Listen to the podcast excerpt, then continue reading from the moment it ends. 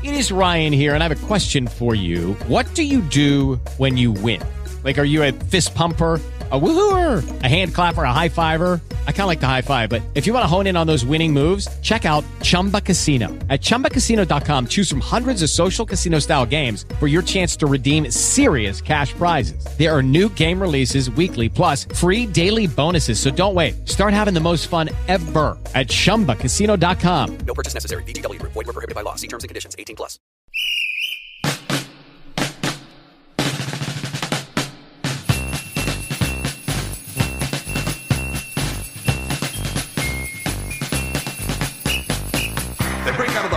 The center snaps the ball. The quarterback's fading. He throws long. He's got it. Touchdown!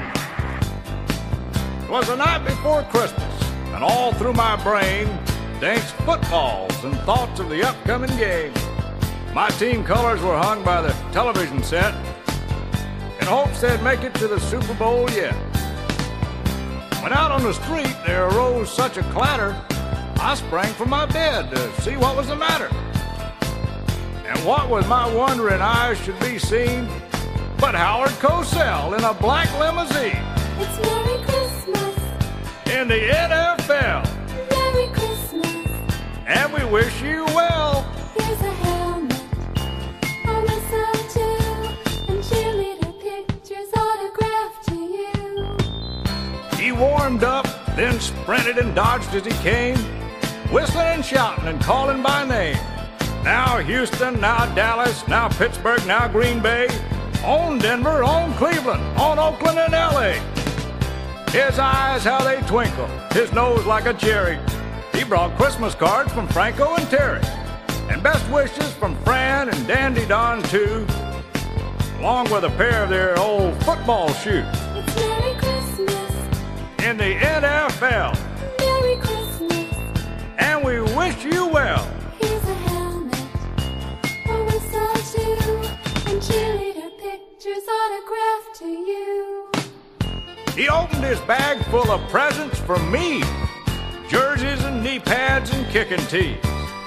And record books containing all of the facts. And highlight tapes for my Betamax. He selected the tape of Super Bowl seven. And we recapped the game till well past eleven. When the last play was run, he picked his bag off the floor, ran a play up the middle and right out the door. He lit a cigar, smiled, and then motioned his arm, first down and ten. But I heard him exclaim as he drove out of sight, Merry Christmas to all! See you next Monday night! Merry Christmas! In the N F L! Merry Christmas! Oh, we wish you well! Here's a helmet, a whistle too, and cheerleading.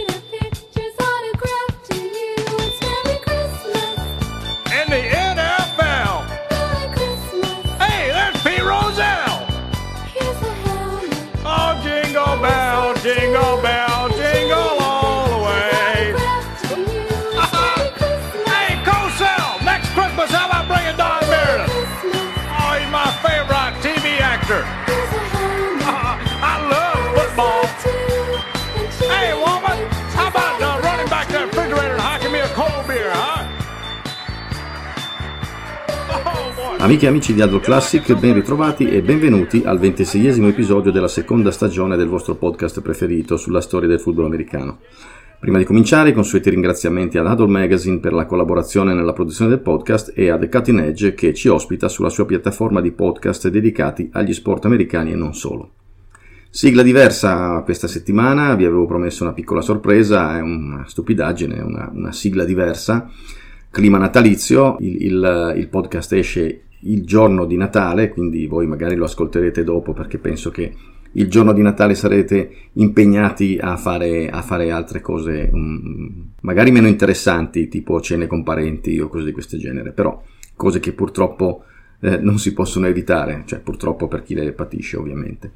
Sigla natalizia, abbiamo detto, eh, una sigla natalizia che si intitola Merry Christmas in the N F L della, della coppia Willis, The Guard and Vigorish, che eh, null'altro sono che i famosissimi Buckner e Garcia, famosissimi, ce li conoscete tutti giustamente, è una coppia di, di cantanti americani pop country eh, che nel millenovecentottanta fecero eh, questa, questa canzoncina natalizia dedicata a Howard Cosell, il, il commentatore del, dell'N F L, eh, come se fosse Babbo Natale, insomma una cosa così scherzosa e, e, e simpatica. Abbiamo detto eh, puntata natalizia, puntata natalizia e quindi come possiamo non parlare eh, delle, delle partite del giorno di Natale. Infatti, eh, come già eh, successe lo scorso anno quando i New Orleans Saints vinsero cinquantadue a trentatré contro i Minnesota Vikings, anche quest'anno ci saranno due partite eh, in programma proprio il giorno di Natale, il venticinque dicembre. Cleveland Browns contro Green Bay Packers e Indianapolis Colts contro Arizona Cardinals. Non sono tantissime le partite che mh, la N F L ha schedulato e giocato a Natale, anzi sono mh, piuttosto poche e eh, la prima è del millenovecentosettantuno ed era, le prime anzi erano del millenovecentosettantuno ed erano due, eh, due gare di playoff, Dallas Minnesota e Miami eh, Kansas City. Eh, tra l'altro Miami Kansas City, quella del millenovecentosettantuno, finì ventisette a ventiquattro dopo due overtime, la partita più lunga della storia dell'N F L.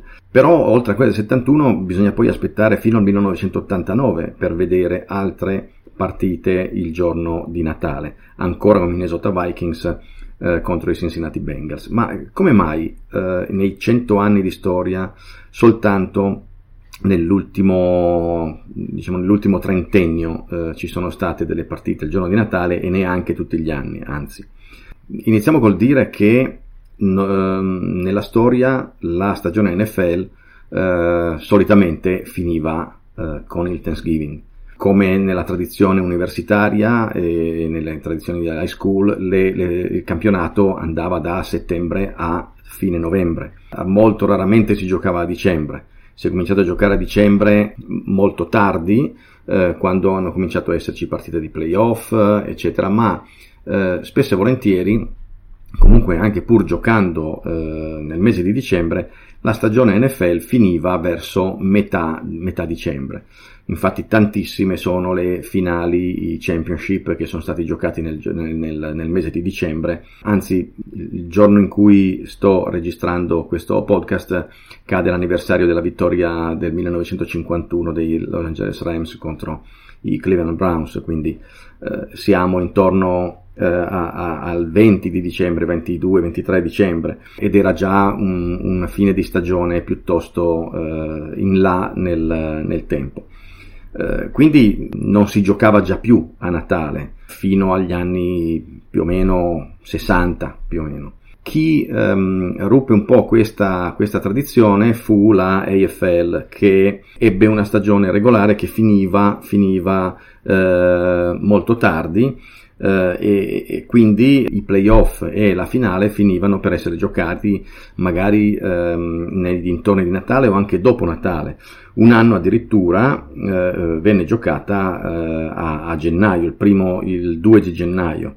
Quindi la A F L, diciamo, è, è quella che ha un po' rotto gli schemi con, con le date di, di Natale. A questo punto poi quando, quando N F L e A F L si sono fuse, hanno mantenuto, diciamo così, un calendario che faceva terminare la stagione entro la fine di dicembre, i primi di gennaio. Poi c'è, stato, c'è stata l'aggiunta del Super Bowl che ovviamente andando in una settimana in più eh, andava a gennaio, poi la stagione è passata da quattordici a sedici giornate e quindi non ce la si faceva più a, a finire per dicembre-gennaio e quindi il Super Bowl è andato a metà gennaio. Poi sono state spostate un po' le date di inizio-fine campionato, insomma alla fine per diversi anni eh, la stagione finiva l'ultima settimana di gennaio, da qualche anno con l'aggiunta del bye e da quest'anno con l'aggiunta della, della diciottesima giornata, quindi diciassettesima partita, il Super Bowl si giocherà praticamente a metà febbraio e quindi eh, il, il, il periodo di Natale cade normalmente nella, nella, nel, diciamo nel periodo di uh, fine della regular season. Uh, normalmente erano appunto le ultime partite di regular season, quest'anno uh, giochiamo la terzultima di regular season perché la regular season finirà a gennaio, quindi eh, il calendario si sta sempre più spostando in, a, in avanti. Comunque la N F L ha sempre cercato di non giocare le partite il giorno di Natale, perché comunque quando nel millenovecentosettantuno giocò queste due partite di playoff il giorno di Natale, le polemiche divamparono pesanti in tutti gli Stati Uniti, perché il Natale è una festività religiosa, sacra, è un giorno dedicato alla famiglia, aveva, l'N F L aveva rovinato il giorno a molte persone, insomma, e, e quindi si cercò di non, non ripetere questa, eh, questa cosa di giocare le partite a Natale. Normalmente la N F L gioca la partita, le partite a Natale solo esclusivamente quando Natale capita di sabato o di domenica, più facilmente di domenica che non di sabato, perché se capita di domenica eh, anticipa praticamente tutte le partite al sabato e ne fa giocare una, al massimo due la domenica, mentre come nel caso di quest'anno, se il giorno di Natale è il sabato, anticipa un paio di partite, le altre si giocano tutte domenica e poi il, il Monday Night lunedì, eh, come diciamo così eh, regolarmente. Dicevamo nel settantuno le prime partite, le partite dei playoff, eh, e poi un lungo stop di diciotto anni fino all'ottantanove. ottantanove, poi novantatré, novantaquattro, novantacinque, tre anni consecutivi con delle partite il giorno di Natale, poi il novantanove, il duemila, Eh, duemilaquattro, duemilacinque, duemilasei, insomma mh, negli anni eh, duemila hanno cominciato a essere un po' di più le partite di Natale. Tra l'altro nell'ultimo contratto televisivo la Fox, se non sbaglio, ha ottenuto una, una clausola di questo contratto che gli permette di eh, trasmettere delle partite speciali Uh, il, il giorno di Natale. Quindi quando il giorno di Natale cade in un weekend, aspettiamoci come quest'anno che la Fox si prenda le sue partite e le trasmetta e ne faccia un evento particolare. Quindi eh, è stato un po' sdoganato, diciamo, il giocare ehm, il giocare il giorno di Natale.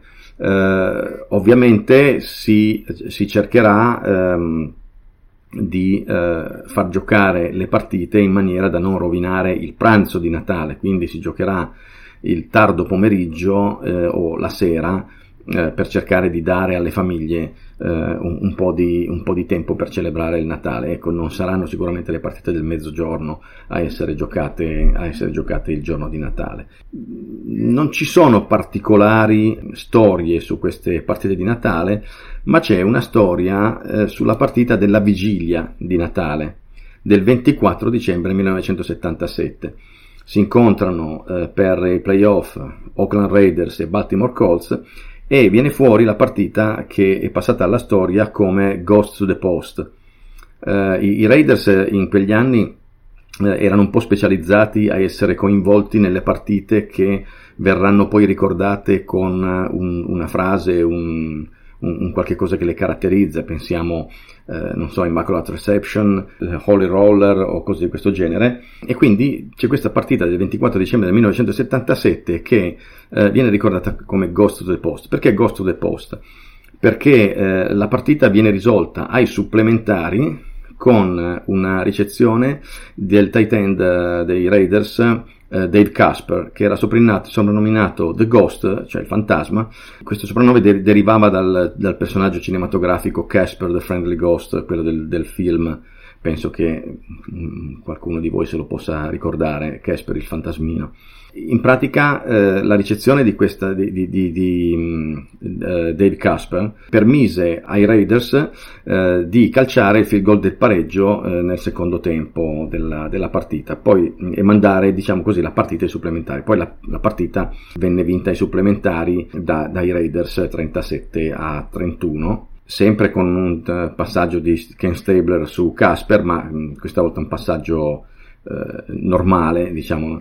Uh, Ghost the Post perché uh, il, il passaggio che uh, determinò appunto quell'importante posizione di campo da cui i Raiders poi uh, poterono calciare il field goal del pareggio uh, venne uh, completato con Casper che eseguiva una traiettoria post, cioè quella Uh, la traiettoria che uh, prevede sette dieci yard a seconda delle, degli schemi, sette dieci yard, poi un taglio a quarantacinque gradi verso l'interno, verso il palo della porta, quindi post, uh, appunto come, eh, come il nome della traccia eh, suggerisce. Come racconta anche eh, John Madden eh, in, in, in un famoso video di N F L Films, Casper non era il ricevitore eh, primario in quell'azione. Casper correva una traccia che avrebbe dovuto soltanto attirare le safety avversarie, ehm, togliendole, diciamo, dalla marcatura degli altri due ricevitori, che erano invece quelli che ehm, correvano le tracce che Stabler avrebbe dovuto chiama, ehm, guardare come tracce primarie. Uh, quindi Casper era soltanto un, uno specchietto per l'allodole, in modo che i ricevitori potessero liberarsi e, e, e, avere, e avere una ricezione più agevole. Il, um, il coach, uh, di, Tom Flores, che non era ancora il coach ma era uh, um, offensive coordinator in quei Raiders, aveva notato comunque che le safety stavano giocando molto più vicino alla linea di scrimmage del solito, quindi era, era più facile per Casper essere libero, perché invece di attirare le safety si sarebbe dovuto fare inseguire dalle safety, perché normalmente le safety stanno profonde e tu con la traccia che va verso di loro cerchi di tenerle eh, diciamo così occupate per impedirle di andare magari a raddoppiare sulle tracce lunghe laterali. Invece con la safety schiacciata verso la linea di scrimmage eh, Casper poteva partire e eh, trovare campo libero avanti a sé e farsi inseguire dalla safety invece che ehm, occuparla, e questo permetteva eh, a Casper di non essere più solo uno specchietto per le allodole, ma di avere appunto campo libero davanti. E infatti eh, Flores disse a, a Ken Stabler: guarda, dai anche un'occhiata a Ghost to the Post, perché secondo me è libero e gli puoi lanciare. Anche lo stesso Casper eh, raccontò che quello schema fu giocato decine e decine di volte durante la stagione e non aveva mai ricevuto, proprio perché eh, era, era, era uno, lui non, non era ricevitore primario, ma in quell'occasione fu ricevitore libero perché per, per la eh, posizione, diciamo così, della safety dei, dei, dei Baltimore Colts. Giocata memorabile, giocata importante, passata alla storia, e questa partita passa appunto alla storia, come abbiamo detto, come Ghost to the Post. Bene, dopo aver parlato delle partite di Natale, abbiamo solleticato la, la chat la volta scorsa con i, Adol Classic risponde, e la chat ha risposto e quindi sono arrivate delle domande, quindi questo è il momento di Adol Classic risponde.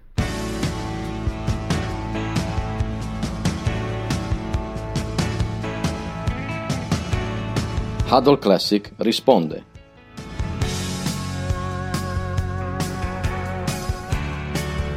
La rubrica dove voi fate le domande e noi, se lo sappiamo, vi rispondiamo. Se invece non lo sappiamo, state tranquilli. Ci documentiamo e vi faremo sapere.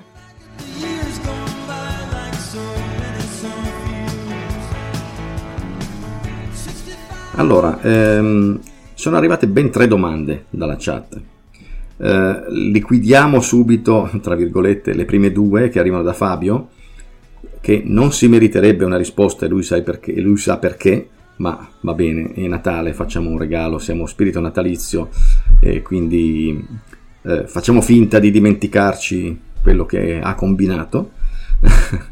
Comunque, a parte gli scherzi, Uh, Fabio uh, fa due domande. La prima è: avevo già fatto questa domanda richiesta, ma probabilmente avevo sbagliato il tag o si è persa. Si potrebbe avere una puntata sulla storia di Vince Papale o il film ha già detto tutto? Allora, um, il film ha già detto tutto. Mm, il film è abbastanza, uh, è abbastanza fedele alla, alla storia di Vince Papale, a quello che gli è successo, a quello che è riuscito a ottenere. Quindi, se hai già visto il film, praticamente sai, sai tutta la storia, non ci sono tante cose eh, extra da, da raccontare o, o cose di questo genere. Quindi mh, difficilmente potrò fare una puntata su Vince Papale, proprio perché teoricamente basta guardare il film. La seconda domanda invece co- mi dice, mi chiede Fabio, eh, cosa si sa del football giapponese? Ha avuto collegamenti diretti o indiretti con la N F L? Mi piacerebbe e sarei interessato anche a una puntata su questo, se non, fu- se non fuori tema. Allora, fuori tema assolutamente no. Il football giapponese è, eh, credo, dopo il football giapponese, eh, dopo il football canadese e quello messicano, eh, quello di più eh, lunga data, quello di più lungo corso. Il football giapponese, in Giappone si gioca a football da, a partire dagli anni trenta, più o meno. Eh, la storia è un po' lunga, effettivamente potrebbe essere... Mh, potrebbe essere interessante fare una puntata eh, apposta sul, sul football giapponese. Potrebbe arrivare magari fra gennaio, febbraio, o magari una volta finita la stagione N F L, perché magari fra gennaio e febbraio vengono fuori degli argomenti che sono un po' più vicini all'attualità. Però sì, la, la puntata sul football giapponese la potremo fare.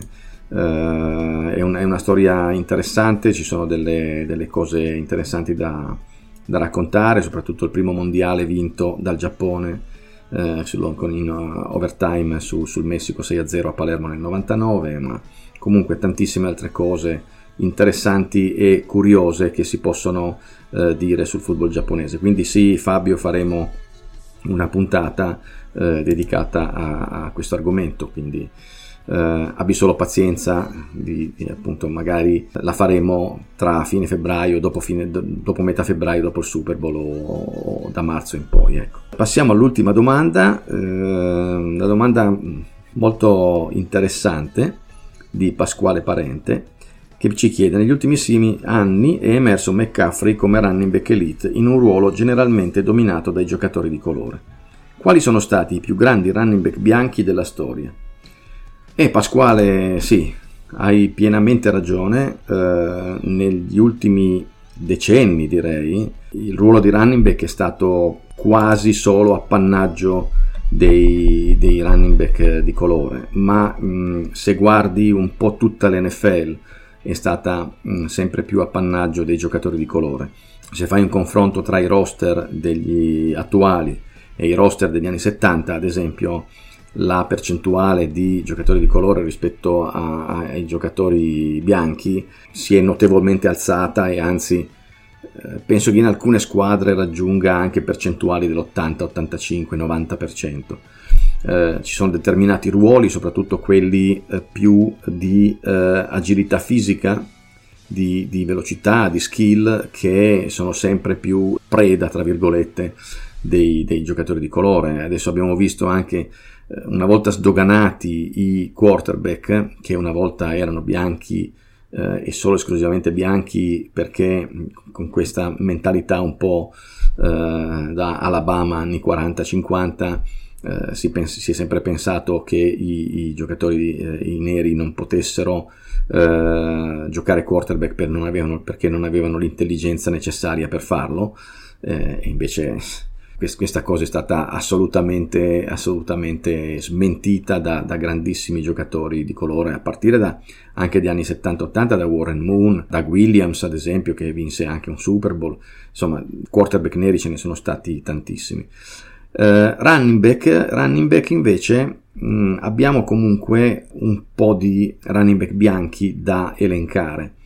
Anche questi non sono più tanto recenti, perché, come giustamente dicevi, negli ultimi anni è stato appannaggio un po' dei giocatori eh, di colore questo ruolo. Però, tralasciando Christian McCaffrey, che è tuttora in attività, anche se negli ultimi anni tra infortuni e cose di questo genere sta un po' eh, marcando il passo, non possiamo non dimenticare il grandissimo John Riggins, ad esempio. John Riggins, fullback eh, dei Washington Redskins, che ci ricordiamo tutti com- come un, un trattore inarrestabile nel, nel Super Bowl contro i, i Miami Dolphins.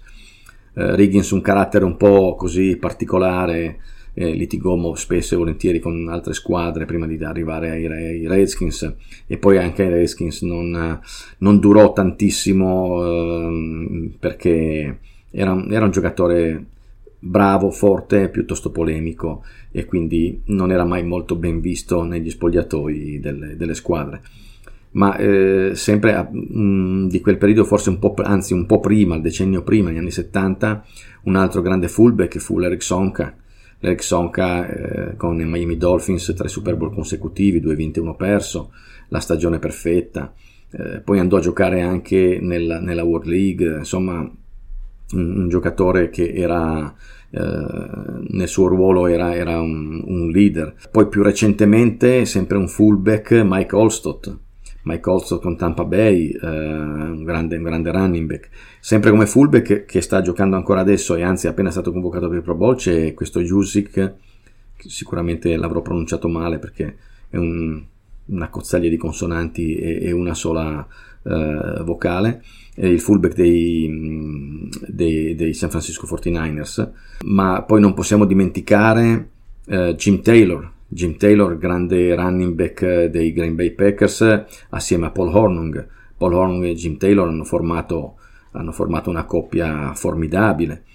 Andando ancora indietro nel tempo, addirittura c'è Red Grange. Red Grange nei, nei, negli anni trenta quaranta era, eh, era un running back di quelli che oggi, per cui oggi le squadre farebbero fare, lancerebbe un, un'asta incredibile per potersi assicurare le sue prestazioni.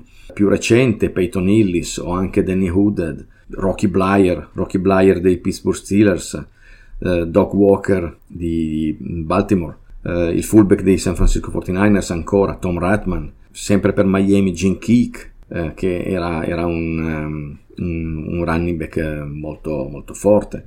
Uh, andando ancora un po' indietro c'era uh, Frank Gifford, uh, Frank Gifford che giocava nei, nei Giants negli anni cinquanta. Insomma, uh, running back uh, forti, uh, bianchi, ce ne sono stati nella storia. Alan Ameche, ad esempio, anche un altro.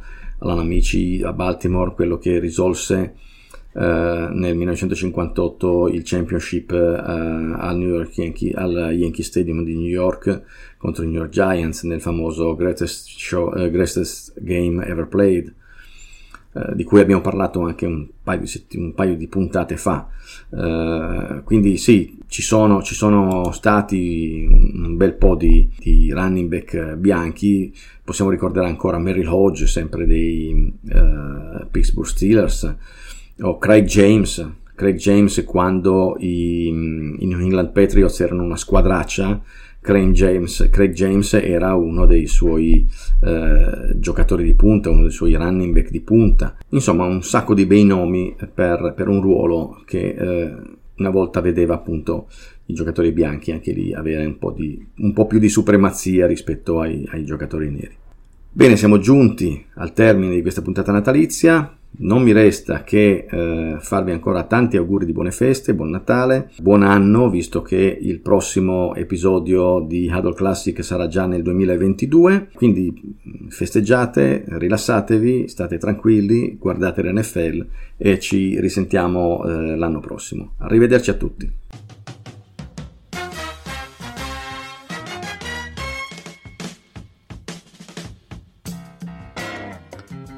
Avete ascoltato Adol Classic,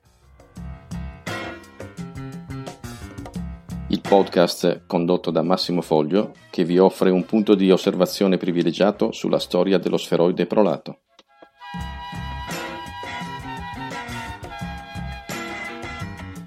In collaborazione con Adol Magazine e The Cutting Edge.